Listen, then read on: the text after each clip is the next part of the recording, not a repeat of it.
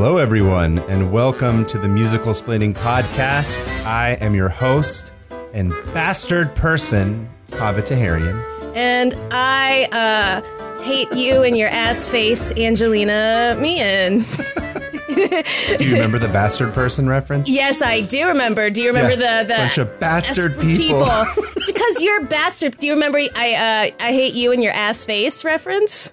No, I forgot. Oh my god! Yes. Well, in case people have not uh, figured out what we're talking about here, They're they're waiting for us to get to the point. Yeah. Eh. uh, I might as well put down the McGuffin here. uh, we are talking about waiting for Guffman. Yay, Yay. We're doing a funny one. Yeah, we're doing a, we're doing something fun for once, something that Kaveh will actually enjoy. Breaking the Yes. format here. No, um, uh, yeah. I mean, I I got. We got to do a good one after that Joker news from yesterday. Oh my like, God. Give me something fun. that's going to be an extravaganza episode. I cannot. I am. I. Uh. You know. Yeah, If that uh, one will be fun. I'm still in recovery anyway, from so, that. Yeah. so yeah. today, oh, I'm like, we're gonna go off on a diatribe for like four hours Yeah. about that. Let's save it. Yeah. Uh, but yes, today we're gonna do "Waiting for Guffman." Yeah. Which you and I had discussed. We we were like, there's a lot of Christopher Guest mockumentary song kind of. I hadn't thought of it because I don't think of "Waiting for Guffman" as a musical per se, although it is about you know a small town putting on a musical, Right. And I'm sure you will get into this because I don't remember a lot of the songs, but I think like they're in there, oh. right? Like they're practicing them and stuff. But Oh. Yeah. it's not like a it's not a musical in the sense that like they're, they'll cut into song. It's like Sure. it's, it's because of the format of it being a mockumentary. It's about them making the musical Yeah. rather than Yes. it being the musical. So it's sort of I don't know if meta is not the right word, but uh, that's part of why I never thought of this. Sure. Like all of the music in this is like diegetic, as in like it's happening actually within the world Right, and moving right. the plot along. And like, yes, it is about making a musical, but a lot of the musical is in there. And I have the songs that are like they're burned into my head. Like this movie was Yeah. so important for me as as a teenager. Like I watched it about 8000 like I because my first introduction to christopher guest was um i'd seen this is spinal tap like when i was in middle school Mm-hmm. thought it was really funny but before that i thought spinal tap was a real band because i'd seen the simpsons episode me where they showed up Yeah, on exactly. it I i was was like, oh, we sup- we salute you. yeah the deflated satan uh Yeah, yeah. this isn't the bleeding splish splash show. yeah bleeded splish splash show uh i so i thought spinal tap was a real band for a longest time but then i saw this is spinal tap and loved it and then in high school i forget who recommended Mm-hmm. it to me but someone was like on the internet, of course, on the internet, because I didn't have any real friends. Someone was like, "Oh, if you like musicals, you will really, really love Waiting for Guffman." And like, Mm-hmm, my mom took me to Blockbuster, and I like remember like like combing through the piles of shelves, being like, "I have to see this movie because it's about musical theater, apparently." I, I I- rented it and watched it once, and then immediately like got my sister to come into the room and watch it with me again. Like I Watched it it, twice in a row. Like it was just like it hit Again. me. Again, again, again, again. It was like the most. I was at that point where I was like trying to evolve my comedy beyond like Simpsons and like Monty Python, and I was like, well, where where do I go Mm-hmm. we next ended up from coming here? back to ultimately, but yeah. Right, right, exactly. I know. I was just like, I, I watched Monty Python and the Holy Grail the other day, and I was like, oh, this is actually still pretty funny. I, I didn't think it would hold up as well as it did, but um, uh, yeah, no. So like this, this was like a huge movie for me as someone who did, um, you know, like a lot of community or like church theater or school theater. Um, there were just so many elements about it that rang so true. like even even Yeah, even yeah. in like high school in like 10th 11th grade I s- saw this and was just like, "Oh, they like got everyone's number really really hard with this, but also in a very sweet way." Um I think, you know, that's Yeah. that's what people like about Christopher Guest movies is there is like an affection for the people they are making fun of. Very much so. Uh, yeah. Uh, and th- and this this is the if I'm if I'm not mistaken, this sort of sparks the uh, Christopher Guestiverse. This is the first one. This is the uh, the Iron Man of all of his uh, mockumentary films that come Right. after this, which. I, I always thought was funny that he's actually not the one that I, I thought he did. I, for the longest time, I thought that he had directed Spinal Tap, No, yeah, Uh, but yeah. that's actually Rob Rob Reiner. Reiner, yeah. I thought he did too, and then I was just like, nope, it's it's a, but obviously he's in it, but he's but he didn't direct it. But then, of course, starting with Waiting for Guffman, but he's just become so like the authoritative director of this genre of Yes. mockumentary. Yeah. You know, from here it's Best in Show, and then A Mighty Wind, and Yeah. then Home for the Holiday. There's like a million that he's done. Right. Uh, but yeah, this so this is the first. This is the first one of his. Um, I saw this. God, I, I must have been like. Probably like probably like late high school, maybe not not that different from uh, not like- that uh not that far Yeah. from when you saw it. Yeah, I feel like that's Uh, when my sister people. was obsessed with it. yeah. Yeah. Yeah. And, it- and my sister was the one who showed it to me because she kept saying to me, these bastard people. And like, I was like, what the hell is that from? Because we thought it was really funny. Right. So she showed it to me. And of course, I thought it was funny as shit. I loved it. Although I have not seen it in a long time. I tried watching it with Sarah at some point during what we call the panini, the pandemic. Yeah. Sure. Um, the palooza. I think we only watched like, I think we watched about half of it and then it was like late and we fell asleep or something. So we didn't pick it Sure. up. So I haven't actually watched it like in earnest from beginning to end in many, many years. So I'm excited to sort of I actually go back into it. I haven't either. It's actually been a, a decent. amount. I've seen it at least like four hundred thousand times, but I haven't seen it because like it was such a huge part. Like um, there's there's just so much about it that has become like mimetic within the theater community itself. That like you know like my Yeah. my college show. There's like lines in it that like before every show I did in college we would quote to get hyped up. Like there's a line that Parker Posey and this goes, "It's the day of the show, y'all," and like you had to say it's the day of the show, y'all, before the show, or you'd watch it at like um, cast parties and get wasted. Um, Yeah. it- like I've seen it so many times, but I have actually not seen it in a very, very long time. So um, I'm, I'm really, really, really excited to get to revisit this one. you don't have Schitt's Creek without this in a No. weird way. Yeah, yeah. This is sort of where Eugene Levy and uh, Catherine O'Hara, like, there's this whole troop of people that end up being in all of these Christopher Guest films. Like, this is where they really start to like Yeah. hone in and define their own style of comedy that's sort of absurd and Yeah. and uh, and very specific. very specific slice of life. you could consider it maybe passive aggressive, although I don't think so. Again, I don't know. I should I should reserve judgment because I haven't watched it in a long time. I don't Sure. remember. But I never felt like it was mean. I always just thought it was like kind of goofy and hilarious and how like how quickly people if they have any semblance of like fame, like kind of how it changes them like right sure, away. Sure, right. Well, I just know because like some people I remember I would talk about this movie, they'd be like, it be it felt mean, like it was making fun of me, and I'm just like, that's how you know you shouldn't do theater, honestly. like if you can't take a joke about this, like I I, I don't know what About yourself, Yeah, yeah. exactly. Um, so I, I I am a huge fan. Why don't we get into the notes real quick before I get confused Sure. more? Um, Waiting for Guffman is a 1996 American musical mockumentary. Apparently, I didn't realize it was that late. Uh, written by Eugene Levy and Christopher Guest, and directed by Guest, featuring original music written by Michael McKean, Harry Shearer, and Guest. The film features an ensemble cast of Christopher Guest regulars, including Catherine O'Hara, Fred Willard, Parker Posey, Eugene Levy, Bob Balaban, and Christopher Guest himself. Yes. Waiting for Guffman tells the story of the fictional town of Blaine, Missouri. Blaine is poised to celebrate its 150th anniversary, or sequicentennial anniversary, as the film insists, with an original musical pageant about the history of the town directed by a failed Broadway would be Corky St. St. Clair. Right. Uh, it's all coming back to me now, that, that name. Uh, as he assembles a cast of locals, including a couple of travel agents, the town dentist, a Dairy Queen cashier with stars in her eyes, tension begins to mount. Will the city council give Corky the extravagant the extravagant budget he needs to do justice to Red, White, and Blaine? Will the dentist be able to hit his marks on stage without his trusty glasses? All this and more in Waiting for Guffman. I, Yes. li- I like doing this this trailer stuff that you're having me read. It's fun. I want you to be like Uh, we can do- excited. you know, I want the listeners to Yeah, feel like they're I- going on a visual and narrative journey here. I'm going to start putting these all into a reel and start sending them out and see if I can uh, narrate trailers right. This is how you pivot. that I refuse to watch. Right. Yeah. Uh, as with much of Guest's work, Waiting for Guffman's script consists of a loose outline, with the actors themselves improvising most of the actual dialogue.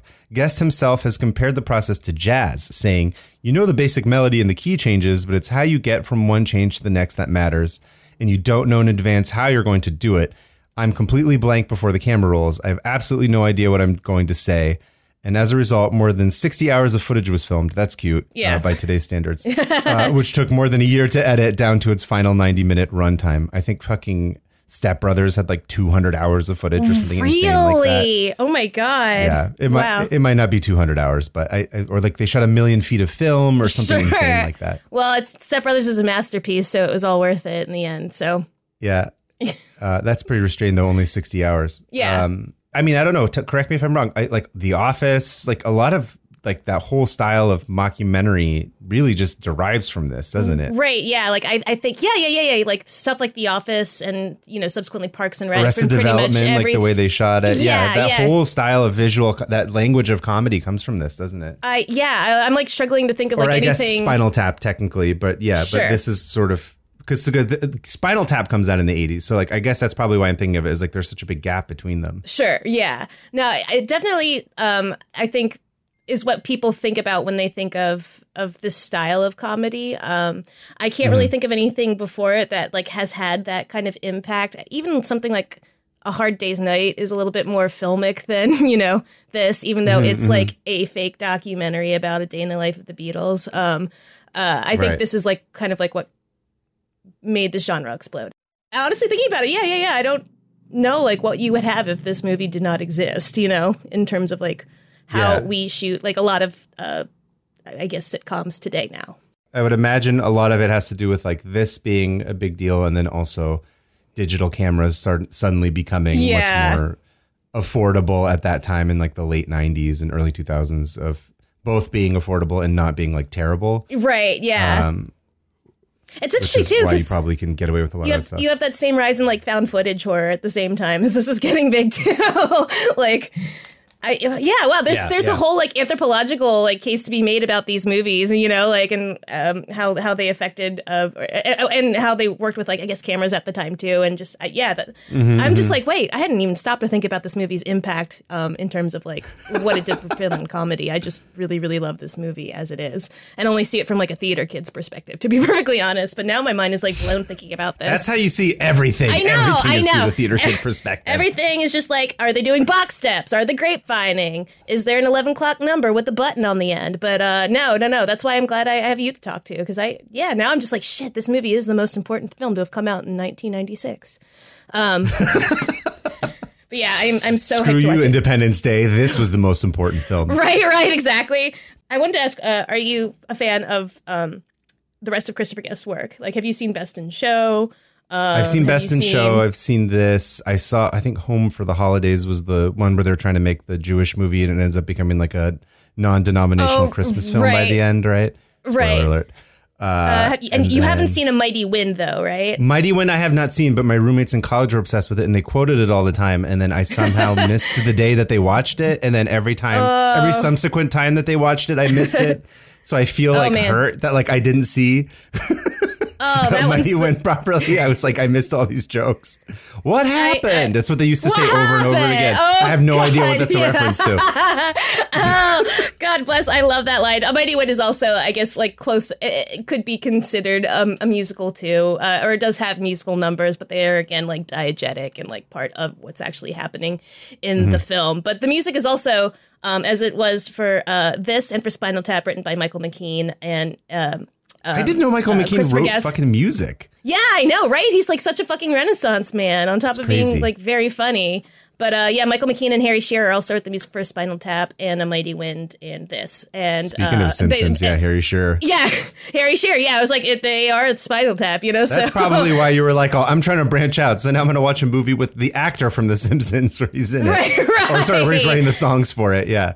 the point of view is like that. This is a community theater show written by like somebody out in Blaine, Missouri, but like. I think the songs are really, really. Oh, I think it's um, fantastic. Yeah. fantastic. I can't believe I don't remember any of the song. I don't know. why- Again, I haven't seen it in a long time, so I don't know why I don't remember them. But I'm actually Oh, curious to see like, are there gonna are there like winks? I don't know. Maybe we should just wait until after we watch it. But like, are there like winks and nods to like theater stuff, or is it more just about like the absurdity of like the community theater? It definitely leans more towards the latter in my memory, Okay. but I'm Okay. sure there's stuff that going back into it now that I will see and go, ha ha ha ha. Um, I do have some funny tidbits of trivia, but I think they'll be more interesting to talk about after uh, we watch it. Um, Okay. That I'm sitting on right here. That uh, just just stuff that's very very funny to me. But um, yeah, I, I the music is chef's kiss to me. I think Chef's they just kiss. wrote something very memorable, and the second half of this podcast is going to be so annoying because all I'm going to be doing is singing songs from it. okay. Um, Yeah, so brace yourself. Yeah. All right. Well, in that case, uh, if there's nothing, if we want to save it for the second half, then let's just go ahead and uh, go to the break and go watch it and come back.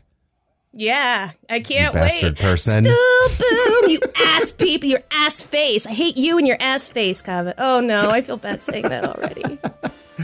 You sound just like the rest of my family. No, it's fine. Oh no! okay. We're, all right, so we'll go watch it and come back. All right.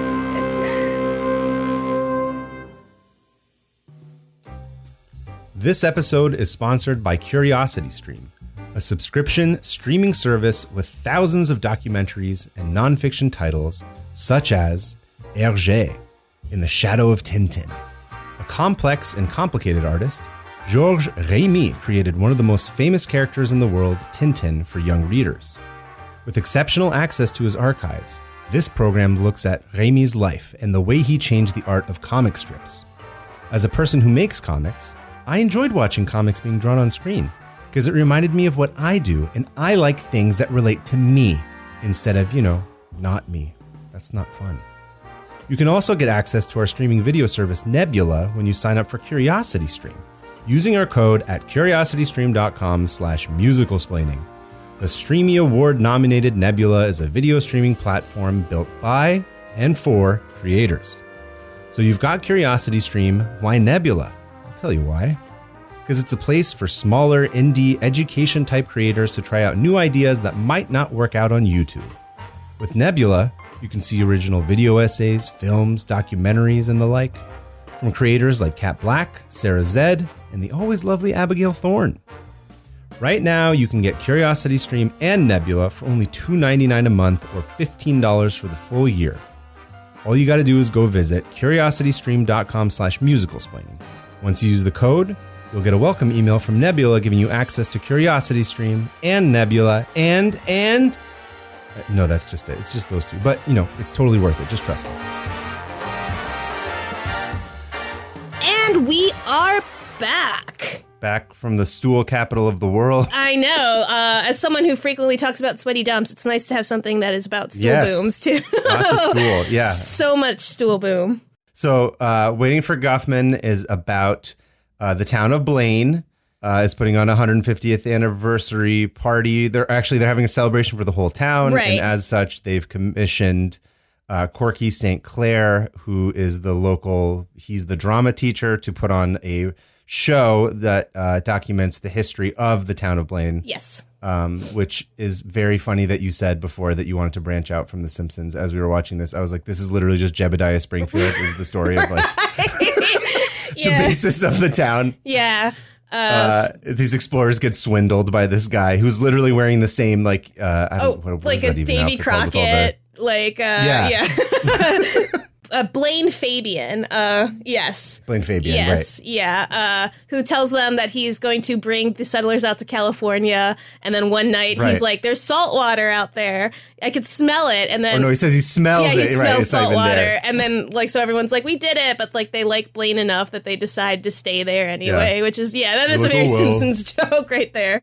Uh, so they're gonna put on a show about the history of this. Uh, Corky St. Clair is the director and the produce, the sorry choreographer, Mm-hmm. Yeah. and, and all this jazz and all that stuff. So then they have auditions in the town. It's a very small town, Yes. and then the people that get the parts are. Um, I, I don't remember any of the characters' names because I just know the Yeah. actors so well. So it's always like Eugene Levy, and I'm like, I don't remember what his name is, but so it's just Eugene Levy. But- Yeah, there's there's Ron and Sheila who are the tra- the town travel agents who have never left yeah, Blaine. Catherine O'Hara and Fred Willard. Yeah, uh, who um, are kind of like the big fish in a very small pond in the theater community Mm-hmm. there. Like they, Or at least in their minds, they're big fish. Yes, yes, yes, They're really big fish. like the scene where they're auditioning and they sing um, "Midnight at the Oasis" and they finish, and uh, Ron is so desperate to like warm himself up to Corky. Mm-hmm. even though like they're always in his shows, that he's like, "Should I strike the stool? Should I strike?" You know, he's Yeah, like, yeah. "I know the lingo." You know, I'm I'm so clicked into the industry. There's Dr. Pearl, who's played by Eugene Levy. Right. Um, he's Eugene Levy, who's a dentist. Yes, he's like the dark horse of the town. Nobody expected him to show up Yes. and audition, but he does, and he sings this um, insane um, montage of like "I Dream of Jeannie with the light brown hair" and like Camptown races, and like gives like this full. It's like Eugene Levy in all of these movies. You always just really want to root for his character, like from the get go. Yeah, he's very good at that. Yeah. Yep, yep. And then there's uh, Parker Posey's character who who works Libby at the Mae Dairy Brown. She's younger girl. yeah, Right. Okay. yeah. She's uh Um, so so good in this movie. Speaking of speaking, everyone talks about Paul Rudd not aging. I feel like Parker Posey's barely aged over the past like hundred years Yes. or whenever this movie came out. Parker Posey is 100% the female Paul Rudd. Like on pretty Yeah. much like every level I can Looks think exactly of. the same. Yeah, like it's just one of those like reliable, very funny, charming like actors Mm-hmm. who like kind of. It's not that they always play the same person, but like you're always happy to see them just kind of being them in a yeah, film. yeah. Um, yeah, so 100% that is like the like most apt comparison I could think of for Parker Posey. And yeah, she plays Libby Mae Brown Yeah. who just works at the DQ. She kind of is never capable of finishing a complete thought. Like she's just a very vacant Right, human right, right. being. and then there She's the youth. Yes, yeah. I can't remember his name, but he's played by a I think David Arquette and Patricia Arquette's dad. He's like the old fart who plays the narrator. Um, Oh, is that who that is? Yeah. Okay. He was really good too, actually. Yeah. That guy. I, I didn't know who. Yeah. He's Uh, he's like an old old dude who like had like what did, what was the story? It was like he wanted to be like uh, in movies like a million Yeah. years ago, and he's like all His- not his- washed up, he's his just sort of like specific- old and retired. Yeah, and his like specific Yeah. line is like burned in my head. He's like, "I once had a hankering to be an actor." like, Yeah. it's such a good line. Uh, yeah, and then he becomes like a taxidermist who like lives in a trailer. And then there's Yeah, right, right. He's a taxidermist, exactly. right, and then there is um, Johnny Savage, who's who's the only right. who's like this hot young dude. the uh, the mechanic at the local shop? Yeah. and then Corky St. Clair sort of uh, goes out of his way to make sure. We'll we'll talk about my thoughts on on that aspect. Oh, sure, of it. yeah. I'm sure you had similar thoughts Yeah. of it, but just to, for the sake of moving the story along for right now with the summary. But yes, he he ends up being sort of brought in and they're Yeah. auditioning and Corky unbeknownst to the cast sent out letters to a bunch of Broadway people as he was setting this show up Yeah. uh, and someone responds and it's the titular Guffman saying he was interested to come see it so Yes. suddenly they all you know what started as this very innocent kind of like you know oh we'll put on a thing for the town and it'll be fun Right. suddenly everyone gets stars in their eyes because they think there's a potential that it'll go right, to Broadway right. And the problem is, is like. meanwhile the show is like nothing at this point Oh right, the show is such a mess. There's the high school music teacher who usually directs all of like the shows. right right Bob Balaban played by Bob Balaban. Who I have a Bob Balaban story that I don't think I've told you, but it also pertains to musical Oh, theater. okay. Um, but like, uh, who is clearly very upset that Corky has kind of like come in to his territory. Mm-hmm. yeah Um, and is like kind of the only like responsible person in this group of people. yeah he's the stern kind of straight man of, uh, of it all Right, yeah, and he you could just see the resentment like radiating off of him. Right. Um, so yeah, Corky promises. And like the thing is, is like Corky, they all have stars in their eyes, and they think Corky is like this huge person in the theater world when he is just pretty much a super like failed attempt at Mm-hmm, Or an actor. yeah, I guess we didn't explain. Yeah, he was he was once like I think he came out of the Navy, went to New York, tried to succeed in off off off Broadway was his line. Yes. For I think he says ten or fifteen years, and Yeah. he eventually just gives up and Yeah. then moves to become a drama teacher in the town of Blaine. Yeah. And so he sort of brings with him this history of like he did give it a shot. Right. It never worked out, unfortunately, for reasons you end up seeing why. But he knows that like he's over promising this on them, but he tells Mm-hmm. them like he makes it sound like there's a very good chance they will all go to Broadway. You know, if this Guffman Right. guy comes and sees this show, so everyone has that going on. And then like to make his vision come true, Corky wants more money, so he goes to like oh my god, scene's great. he goes to the town uh, council and like begs for a hundred thousand dollars. You know, Thunder doesn't yeah, right. where he has this famous. They're all like the entire budget for the entire city is like ten, is uh, fifteen thousand dollars for the whole year. Oh yeah, and like my, one of my favorite lines of the whole movie, where it's like that. That's for the pool. And he goes, "There's no swimming in my show." There's no swimming. There's no water in the show. yeah, it's It's very uh it's very Max Fischer vibes, but like Yeah. Max Fischer as an adult. Did you ever see Rushmore? Yeah. yes, yes, one hundred. Oh my god, yes. Uh, and, and you know he has his famous line where he calls them all bastard people, and he decides he decides to quit directing the show, and it goes to the music teacher, but the cast wants nothing to do with like that. Right, right, right, right. So they basically like have to get the whole town council to like massage Corky's Beg him to ego. Yeah. Yeah. So he comes back renewed. The show is put on, and Guffman is not in the audience, so everyone in the cast is like Mm-hmm. Right. freaking out. Um, but despite Yeah. that, they are, you know, the small town is loving the show for all. Like it's very having a sweet. great time, Like yeah. everyone's doing it. They're in their element. Whether or not it's actually good is um, another question. But like That's besides the point, it's, right? it's not the point of, of Red, White, and Blaine, the musical. Um, and then, like, Right. about halfway through the show, this guy shows up and sitting in the chair that was reserved for Mort Guffman. And so now everyone Right. is just like on fire. Oh my God, he came. Yeah, Right. he's here. Right. Um, and then uh, the show ends to much much applause. The town is enchanted by it. Uh, there's the pharmacist who is just so obsessed with Corky and so sad he can't be Oh, in he's it. totally in love with yeah. him. Yeah. Oh my god. Uh, just honestly, my favorite character in the whole thing.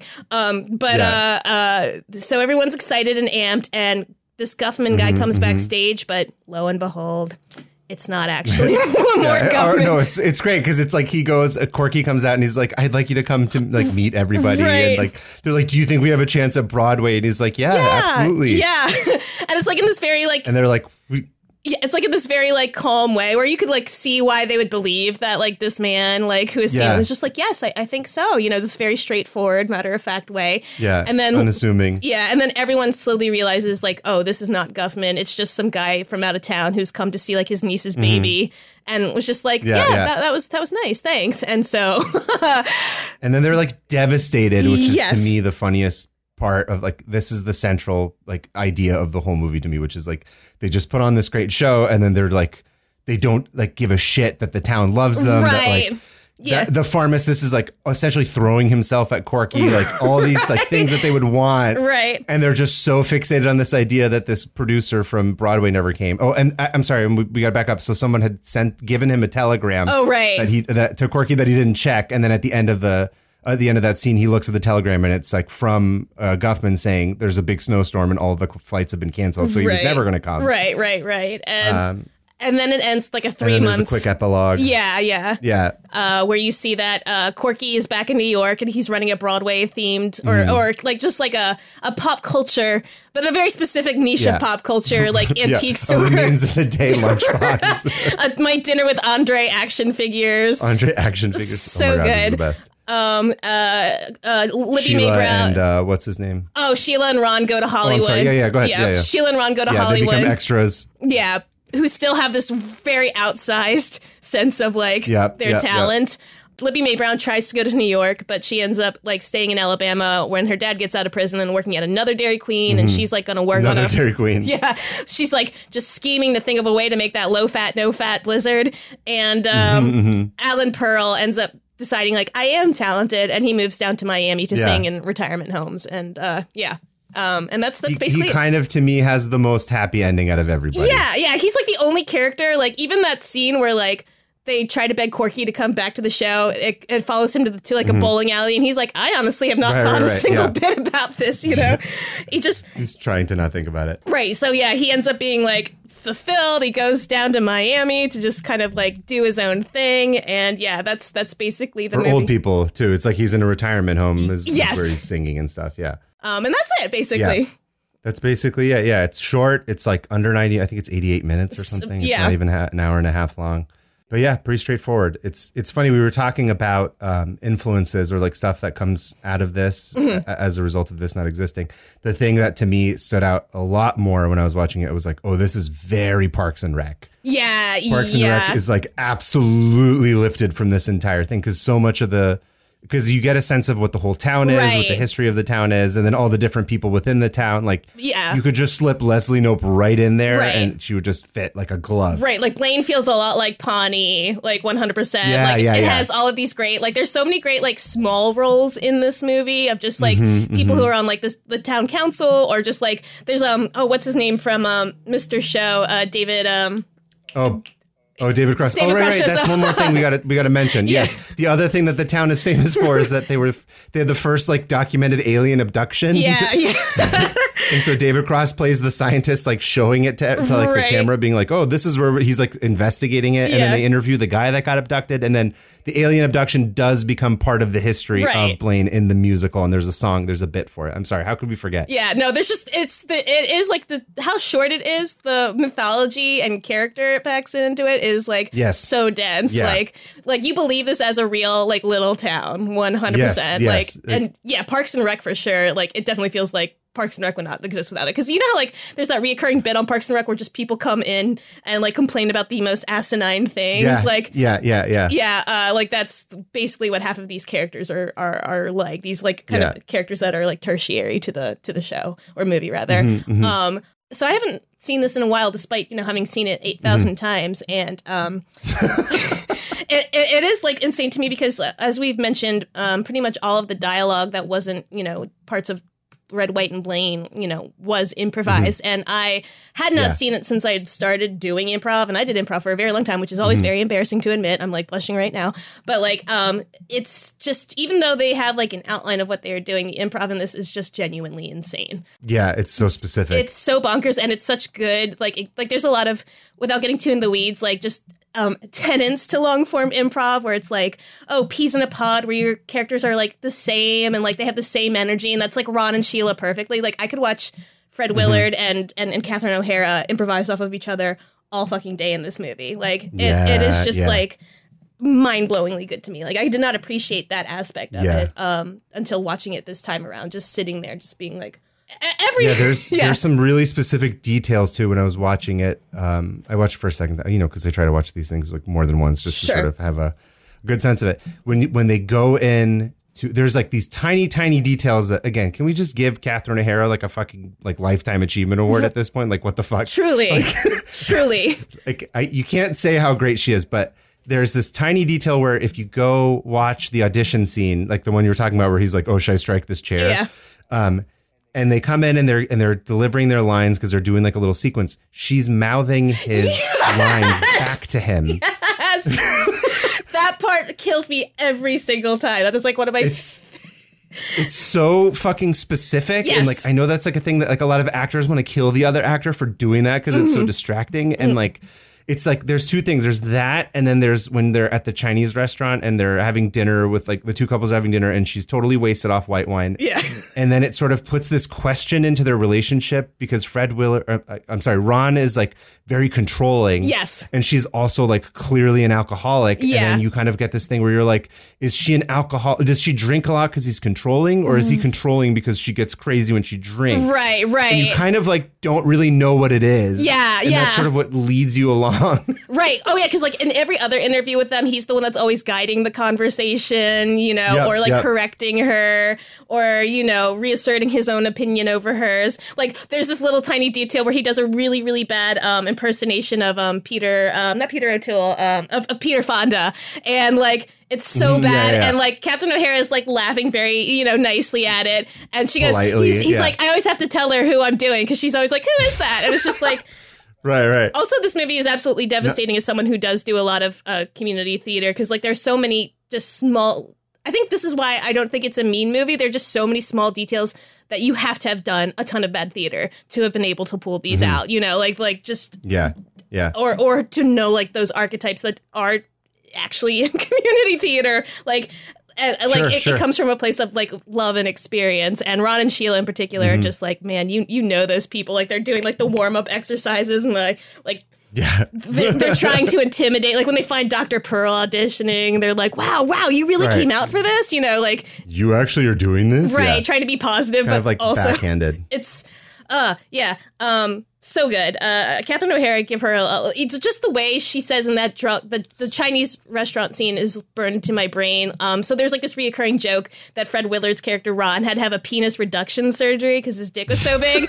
And like they're very awkwardly talking about it at dinner and catherine o'hara is very drunk and he can't control the narrative and she just goes he just turned to me and said well sheila why don't you get one of those vagina enlargements? And i think about no joke, I think about that line every single day. Like, there's not a day that goes by that I do not think about Catherine O'Hara going, "Why don't you get one of those vagina enlargements?" And it's like she plays like an alcoholic so well too, like just like that. Kid. Yeah, Like it's yeah. it's genuinely bonkers. Um, I love that scene so much. It is is so good. Yes. it's fantastic. They're they're all very very lived in, like Yes. all the characters. Again, considering how short it is and considering how it's like it's improvised and it's made up, like they're all very specific. Yeah. Um just real so real quick, I just want to address this before we sort of go gushing on too much about it. Mm-hmm. Sure, yeah. Which is uh which is the so the central gag unfortunately and, and this is something that I don't think is necessarily like absolute one way or another Sure. but it is something that going back, I watching the the gag of Corky St. Clair being a closeted gay man. Oh, yeah, yeah, I yeah. think at, at the time was maybe probably funny. We probably thought it was funny because that's just the time that we lived Sure. in and we grew up. And Yeah. I have to say, looking back at it now, I'm like, oh, this is not that aspect of it is actually not very funny. Yeah, there's there's not only is it not funny, it's kind it's it's oh sorry, go ahead. like quirky works when quirky is just quirky and you accept that everybody in this town is like a, a basket Right. case but like there there's some hyper specific Yes. jokes that like have not aged terribly well yeah. uh like like like the fact that he like buys women's clothing for example is just like like you sit there and you're like Mm-hmm, uh like this isn't fun anymore this Uh, one's a little mean but the weird thing about this movie yeah. is that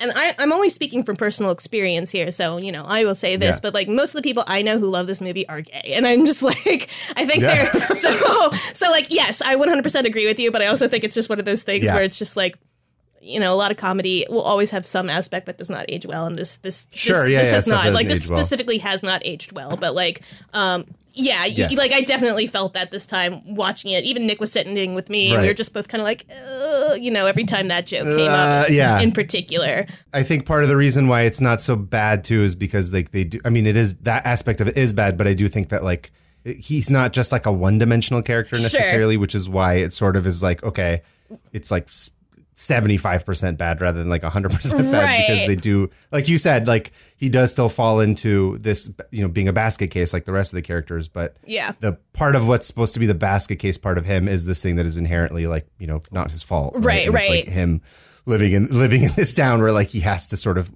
uh, there is one moment where they kind of address it too which is um uh what's his name Eugene Levy's wife uh, Oh, I forget yeah. Her name's just. I think name she's just Mrs. Alan Pearl is like her name, and uh, right right I, I love that character too. Also, but uh, go ahead. and she's she's very funny but yeah. Yeah. so she's like it's it's the part where Corky quits and she's like yeah I understand that you know I've never met she's just trying to make sense of why Corky had quit Right? Yeah. and she's yeah. like you know and he's he's very stressed probably and he has Yeah. to make this you know show and and then also you know his wife's not there and you know Right. she's out of town but i don't think i've ever seen her and, Right. you know maybe that's why he's so upset is because you know his wife's never there and he's probably just dealing with that on top Right. of it so on one hand it's like okay there's a gag of like okay well haha like he doesn't really have a wife because he's secretly gay and he can't tell anyone but then at the same time you get the sense you're like oh okay like it's actually trying to show that like his life is hard because he can't actually be who he is Right. Yeah. Yeah. Yeah. Yeah. So it's it's very like I don't think it comes from necessarily a mean place, just a very dated place. You know, like Yeah, yeah, yeah exactly. That's, Yeah. that was my interpretation too.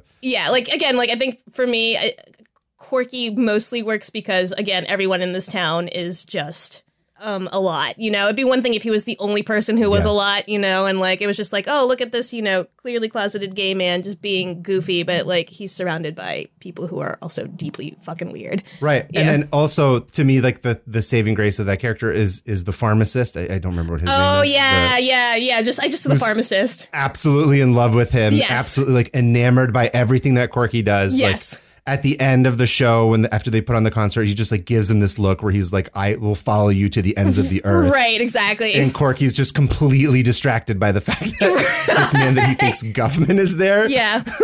There's like oh my gosh like this this man. Yeah yeah yeah. Like oh my gosh. Like this corky is clearly like this man's like portal into a life that he might have had had he not been born in blaine Right. you know? And like just that moment where like it's like the intermission of the show and they're talking to people in the audience and he's just like he could do everything he could sing and dance and there's only other one other person that can do that and that's barbra streisand is like one of my favorite lines in the movie Right, right. and then that moment where he's like just talking about it he's like it's so good he's like god i wish i could have you know he just gets like almost like foams at the mouth at how mad he was that he couldn't audition because he had to i think stock the pharmacy that day and corky was like Right, right. They're like it was only during business hours. Right. You have to only be able to do it then. Right, Corky was like, "No, it's very strict. Uh. That's show business." like, which again is That's so showbiz, right, right. It's such a funny thing. They like keep saying it. So much community theater, and I get why you want to have standards and you know rules down, but it's so Mm-hmm, self serious. Like that, like this is show business, and you know, not you know people doing Yeah. this as a hobby. At the end of the day, you know, like another just great Yeah. small detail. Like that's show business. And I think that that's also a big part of it too, compared because again we were talking sort of about this in in the first half about Spinal Tap because Spinal Tap came out like whatever like ten years before this. Yeah, yeah, and and we were talking a little bit about the sort of you know easier access to digital cameras. This is just a baseless theory that, that I had Sure. of of being able to have like a lot of comedy sort of going this way after Guffman, Mm-hmm. but I also think that like this does a very good job of making something that's very mundane and small seem much more important, like you said. And I think Yeah. that is sort of the derivative of where comedy went, whereas Spinal Tap was very like, here are these crazy, insane, like huge rock stars who have this like almost cartoony sensibility of like how they want to put on shows. Right. But like this is literally the sort of like internal. This is the exact opposite of that, which is what makes it so funny. Yeah. Which makes it funnier in a lot of ways because it's something that you can actually relate to, like you said, as far as like just putting on like local shows and just knowing that like as soon as you give people just like the tiniest bit of uh, I don't know what you would call it, but like star stardom or like the sense that like they're putting on something like it just immediately goes to their heads. Right. Yeah. Yeah. Yeah. Like um, even like like that moment where like so yeah, Johnny Savage. We didn't mention this. Uh, Johnny Savage quits the show. Yes. Um, oh right right right right right. right. and so uh, Corky St. Clair has to fill in for him, and like this man was Mm-hmm. clearly cast to be like the heartthrob like guy, and Corky St. Clair is you know this middle aged you know closeted gay man who is very much not the type that was originally cast for that. But like um, Right. Listen, middle-aged men can be extremely handsome and debonair and have sexy bodies like we all do. Anyway, I'm sorry. like Paul. Rudd, Paul Rudd, as we said, middle-aged. Paul Rudd, Right. Paul, Paul Rudd. Paul Rudd's fifty, okay. Um, but uh, so um, uh, also that moment brings one of my other favorite lines, which is like, "I hate you and your ass face." Ass she face, shrieks right. into a phone. Like I just keep getting ahead of myself. There's so many little details in this that I saw, and I was like, "I've lived that." It's very quotable. It's Um, very very quotable. Corky St. Clair has to step in for Johnny Savage, and there's this whole question going on about Eugene Levy, who has a lazy eye, and he has, you know, his usual Eugene Levy glasses, and he can't. Yeah. Corky tells Eugene Levy, like, you can't wear your glasses during this one scene because it would Right. be anachronistic. Meanwhile, once Corky takes over the role for Johnny Savage, he never once takes out his earring, and it's like my favorite, like, small detail. like, Oh, I didn't even catch that. yeah, like just which again, hyper relatable. There's always, especially like again in community theater or college theater, the director will be like, "I'm sorry, this goes against my vision," but the moment like something that they have that is like. n- Vaguely questionable gets called into question. Like it is, it is like, how could you know? like this is my How vision.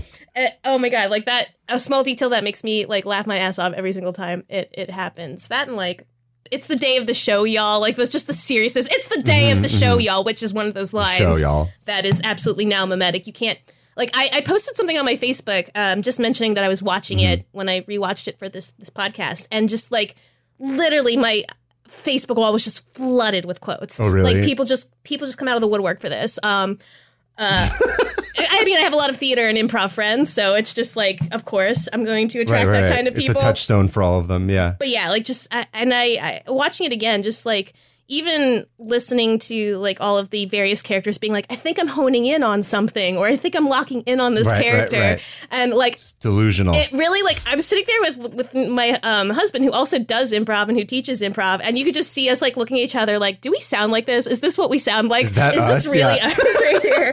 and uh, it's just such a great like encapsulation of of doing any kind of theater at a like local level. Um, I oh, yeah, I love it so so so much. Um, also just like the the kind of uh, tangential but the music itself like the fact that there's this massive overture for this like little rinky dink show right. like it, the They're all wearing overture tuxedos in the yeah in the pit. right they're all wearing tuxedos there's one guy who's playing like timpani and the trumpet at the same time which is also very like Yep, yep. there's always one person in the pit doing that sort of thing um but just like how self-serious the music director is which is also very true Mm-hmm. in my experience like the music director is the one that is like kind of actually like getting the, everything back on track it's so dense and so like specific in like a very true way that like i i just Mm-hmm. it, it's such a pleasure for me to watch personally but yeah the thing that I really liked, the sort of the reason why I think it sticks is because of the ending Mm-hmm. and because it, it it is kind of a tragic ending in a way. Yeah. Like I, like so we were just talking about a second ago the idea that they put on this show and everyone in the town like basically worships them and loves them Right. and they can't enjoy it because Right.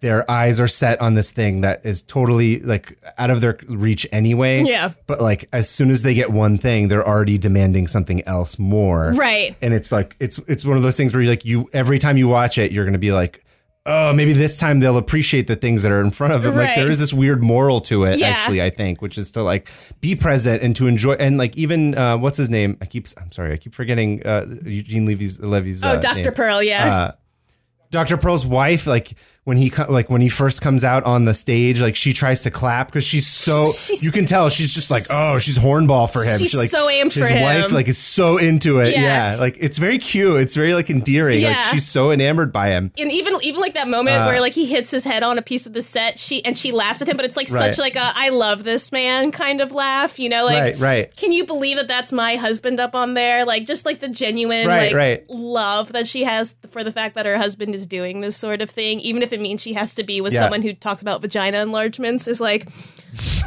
so good. Uh but but generally I thought I thought that like you know it, this is just my old man part of it where I'm like you know it, it's it's an important reminder reminder to sort of like be present when you're doing something like this and like to enjoy what you're doing and like it doesn't it, it whether or not you go to Broadway is besides the point like there's all these things around you that will sort of reinforce why what you're doing is great and like Right. the other part of this to me that was really interesting was um was Parker Posey's character going back to the Dairy Queen Right. I mean, like my dad got out of prison. And it's like you can see that for like this fleeting moment Mm-hmm. she was so happy. She had this thing that she got to do that was like it like it lit her up. It like made Right. her alive. It was like very important to her. Right. and then she'll sort of just go back on for the rest of her life. And, and it made me think of this uh this thing i saw with like ethan hawke talking. I don't know if it was like an interview or like a lecture or something where he, he was talking about like creativity or something and he was talking about his grandmother like how uh-huh. she had gone to the hospital mm-hmm. um, when she was older and then a part of like why she was there he was like she wanted to write this biography of her life just to sort of like have it. Yeah. and I, I don't remember exactly what what the number was, but he was like it was something on the lines of like thirty pages or something of her whole life, and he said mm-hmm. that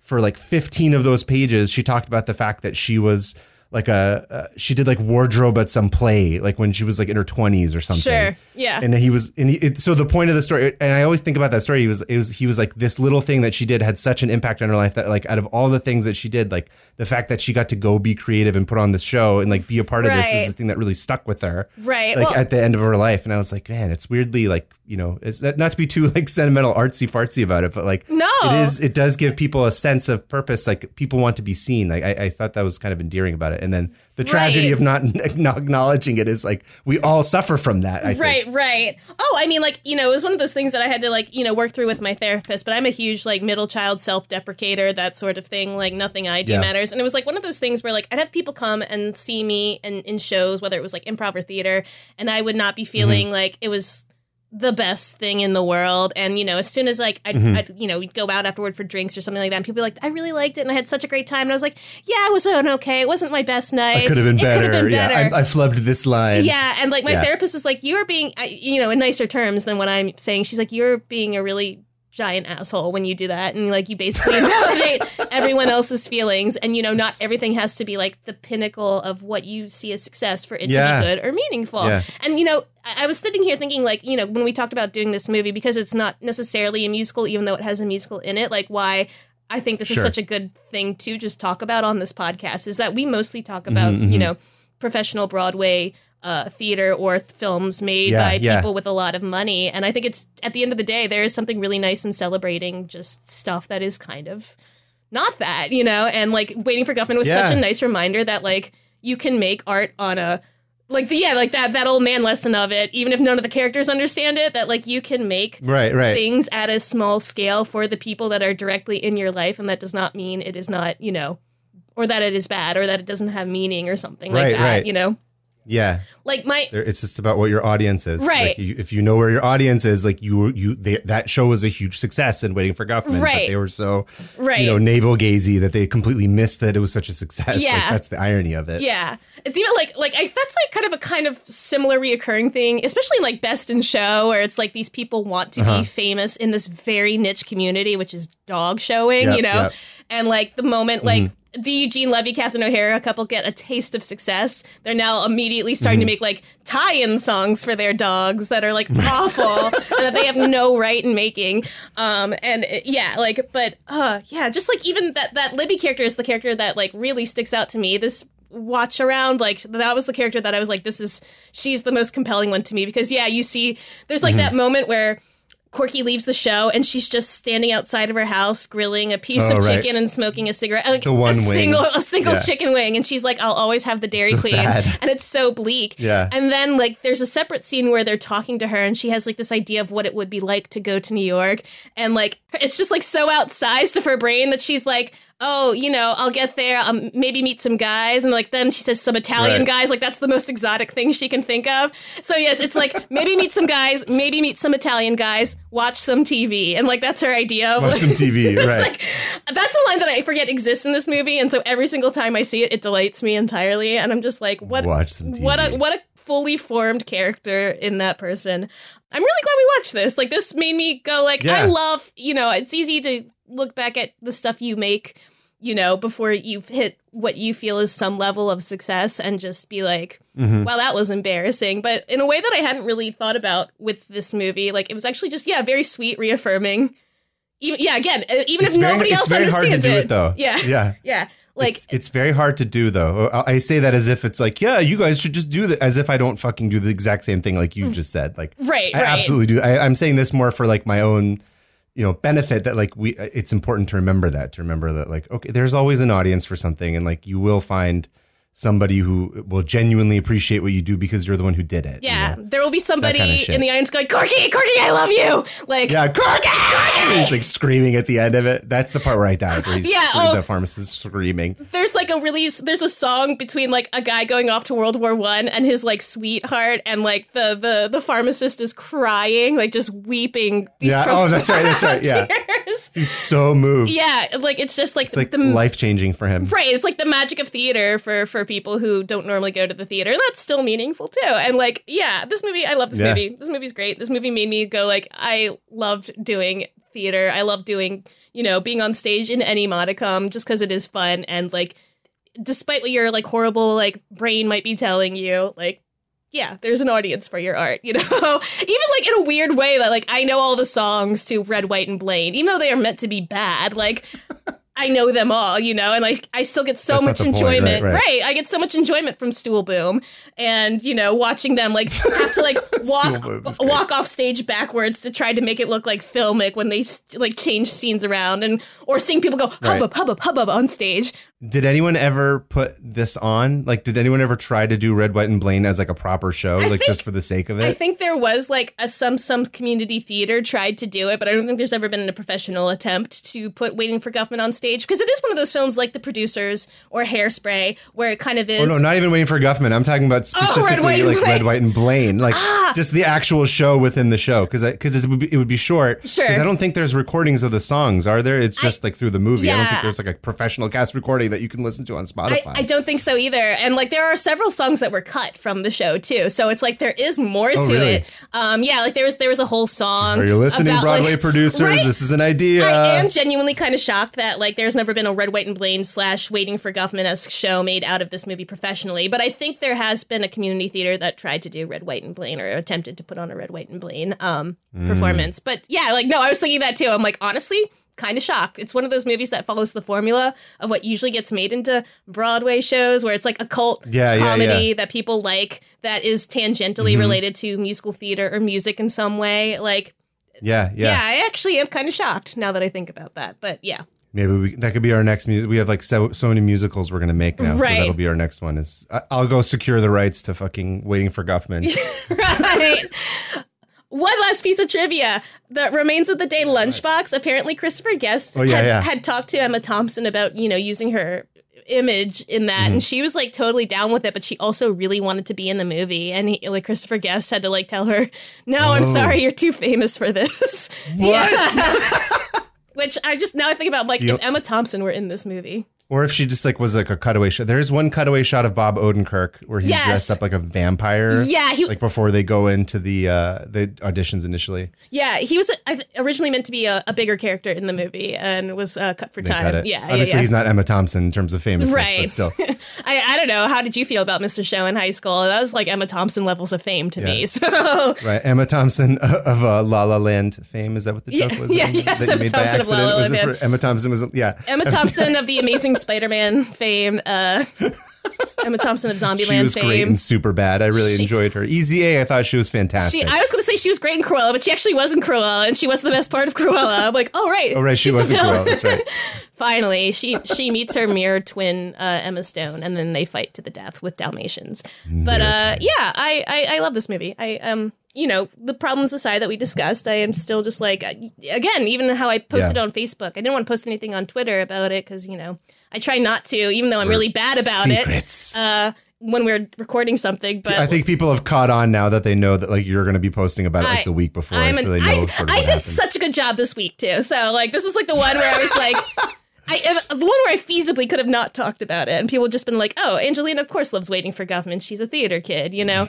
but um, I, I just even posting about it on my private Facebook and having people just have such a visceral reaction to it. It's just like, Mm-hmm. yeah, this this movie like hits on something in in a beautiful way. And so, if you've never seen Waiting for Guffman, go see it. So we'll see. We'll see how well this does. Yeah. people are like battening or batting down the hatches and like trying to break down our doors to be like, do more. Yeah. We did at one point toy with the idea of doing more of these Christopher Guest movies because I've actually never, like I said, I've never seen A Mighty Wind. Oh, I Which you said is it's all about? Are they? It's is it like a musical in the same way or it's not? It's it's it's about it's not a musical in the same way. It does have musical numbers in it. It's about a bunch of folk singers like getting together. Hmm. Okay. So like it's not it's not Sure. a it doesn't have a musical per se, but there is a lot of music and there's a song that is very tied into the arc of two of the characters. Um okay. but uh right, we'll, th- yeah. we'll think about it. Yeah, yeah, yeah. Um I I We'll, we'll deliberate it. yeah, we'll, we'll we'll sit and meditate on that one for a little Yeah. bit. But yeah, Waiting for Guffman. Yeah. Just the truest Waiting for Guffman. even though it's a mockumentary, it's honestly the truest documentary I've ever seen about making a small town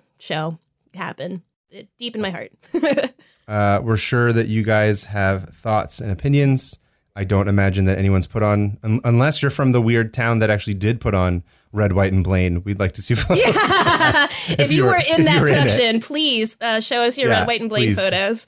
Um, Yeah. Uh, otherwise, let us know your thoughts on Waiting for Guffman if you agreed or disagreed, which you guys always do, Yeah. thankfully.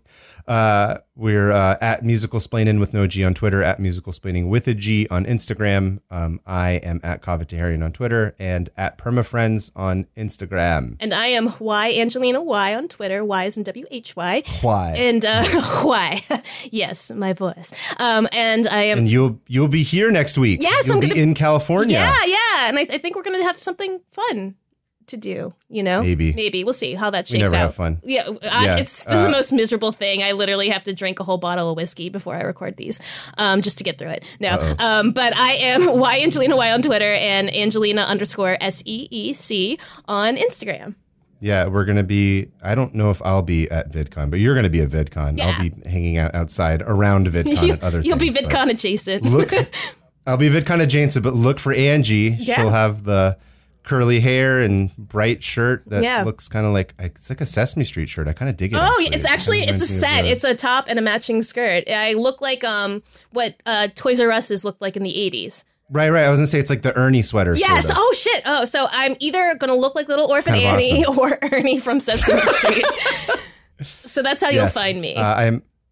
If you're there, yeah, look for Angie. Yeah. Uh, don't look for me because I won't be there. But you know, somewhere outside, screaming, you know, holding that sign that says "Jesus will save us." Anyway, no, no, I won't be doing that. Anyway, uh, we- Angie, I will see you soon. I'll see you and We will be back with another episode of the podcast very soon as well. And thanks uh, for listening, guys. Yeah. Oh yeah, as always, please.